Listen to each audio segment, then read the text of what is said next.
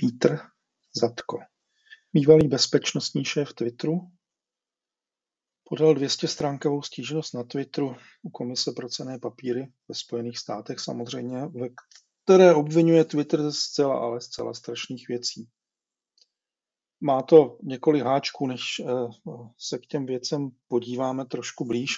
Ten první háček je, že byl vyhozen z Twitteru v lednu vlastně za většinu věcí, které eh, kritizuje eh, nebo vynáší, záleží na tom, jak se na to díváte, byl zodpovědný.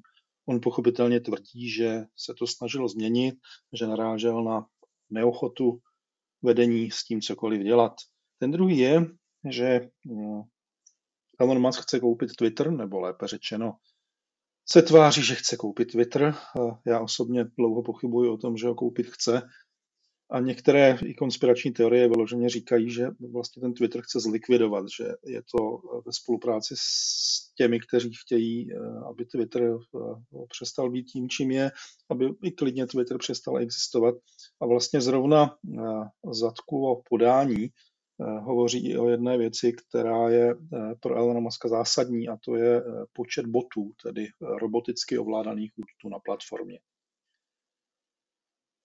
Důležitá věc eh, na tom celém je, že eh, Zatko vlastně to, co eh, vynesl ze Twitteru, není nic, co by nebylo zcela běžné u jiných sociálních sítí a nakonec i některé z těch věcí skutečně nebyly v minulosti velmi pravděpodobně zcela běžné u Twitteru.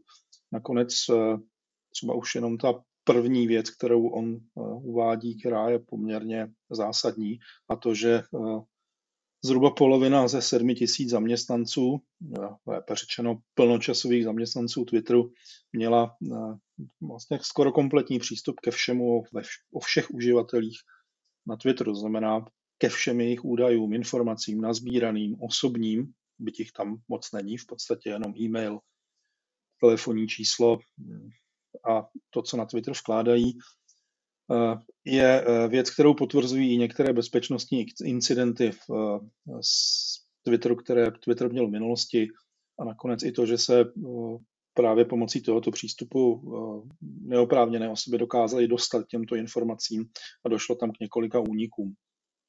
Zrovna tahle ta věc je typická pro většinu jak sociálních sítí, tak velkých technologických společností. Prostě v počátcích jejich eh, rozvoje vůbec neřešili, kdo všechno má přístup eh, anebo nemá přístup. Ani neřešili to, že by třeba měli ty informace takzvaně logovat neboli zaznamenávat. Zatko také obvinuje Twitter, že eh, americké obchodní komisi poskytoval falešné a zkreslené informace, což je samozřejmě poměrně pravděpodobné, protože nedělíme si iluze, Dělají to určitě i všichni ostatní a je to přesně úměrné tomu, co na tom vydělají versus to, jaká případná pokuta jim za to hrozí.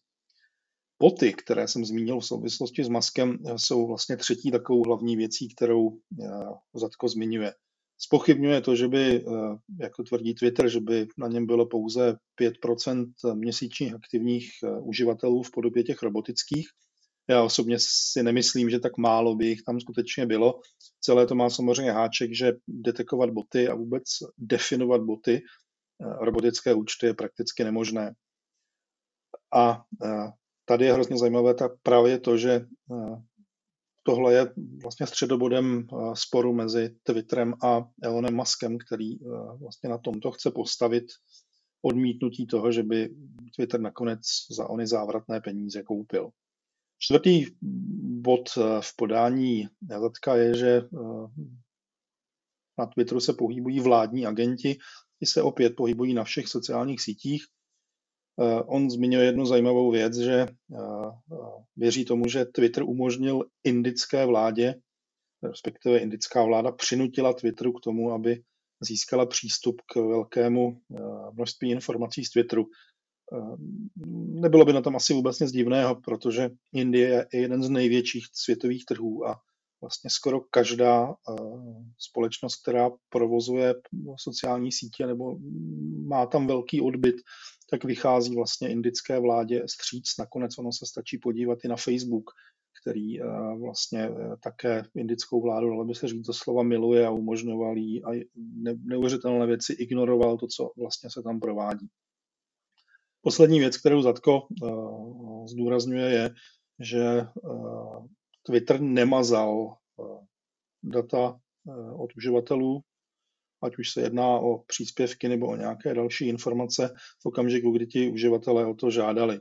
Eh, opět tady jsme na tenkém ledě, protože když se podíváte na historii Facebooku, tak ten v minulosti prosplul doslova tím, že uživatelské informace nemazal, že si je nechával, že tvrdil, že jsou smazané, eh, dokonce se stávalo, že smazané fotografie se chybami objevovaly na uživatelských profilech a nejenom tedy fotografie, dokonce i videa.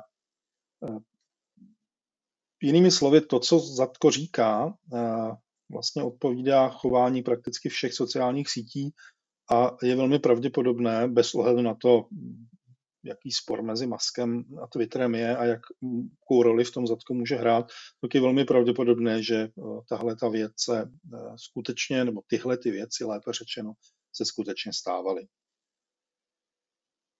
No, byl jsem eh, v podstatě líný to psát, takže jsem se rozhodl nahrát vůbec můj první podcast. Rozhodl jsem se k tomu využít Substack, na kterém vlastně rychlovky, respektive nedělní týden fungují. Oni to tam mají poměrně jednoduché, prostě zmáčknete knoflík a nahrajete ho, nemají tam ani žádnou možnost stříhání nebo něčeho dalšího. Takže pokud vám to připadá špatné, amatérské, tak jste ten váš pocit je pravděpodobně velmi oprávněný a stříhat to zatím neumím a možná se toho jednoho dne naučím. Takže zůstaňte věrní rychlovkám a týdnu. Já se možná ještě k nějakým dalším nahráváním vrátím. Hezký den všem.